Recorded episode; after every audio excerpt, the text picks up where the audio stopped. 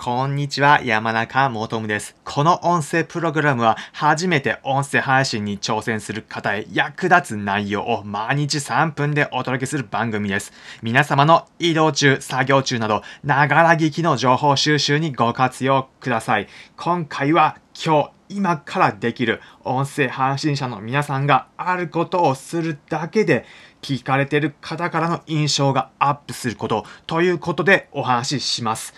印象アップすること何なのかというと結論意識して明るく話すことなんです。ぜひ皆さん今からできるので試してみていただきたいです。なぜなのかというと、音声配信するとき特に意識せず普段のトーンで話すとどうしても低めの声になっているんです。ぜひ、そんなことあるのかなと思った方は、自らの音声収録した後、自分で聞いてみてください。え、自分ってこんなに声低かったっけ？暗かったっけ？というふうに感じるというふうに思うんです。私も今この音声、意識して明るくなるように話しています。まあ、例えば、普段のトーンで話してみると、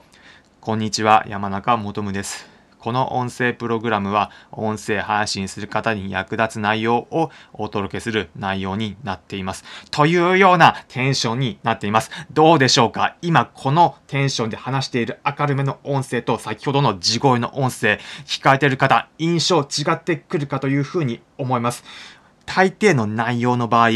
明るめの音声の方が聞く方によっては印象はよく聞こえるというふうになります。まあ、ただ、中にはお化けの話とか怪談話のような時は、そういった内容コンテンツで届けられている方だと明るく話されてお化けの雰囲気が台無しというふうになってしまうことかもあるので、まあ、そういった場合は暗めのテンションでもちろん大丈夫なんですが、まあ、特にそういった分野でない限りは、ぜひ一度試しに明るめの声で話してみてください。ただ、急に明るめに話せって言っても難しいというふうに思うので、2倍明るめと言ってもなかなかと思うので、試しに1.2倍普段よりも明るめで話すというような意識で、試しに話してみてください。ぜひ皆さんも自分の音声聞いた後聞き返してみると、あ、最初よりも印象が良くなっている、聞きやすいような感じになっているという風な形になるはずです。ということで、今回は今日、今からできる音声配信の皆さんが、音声配信者の皆さんが、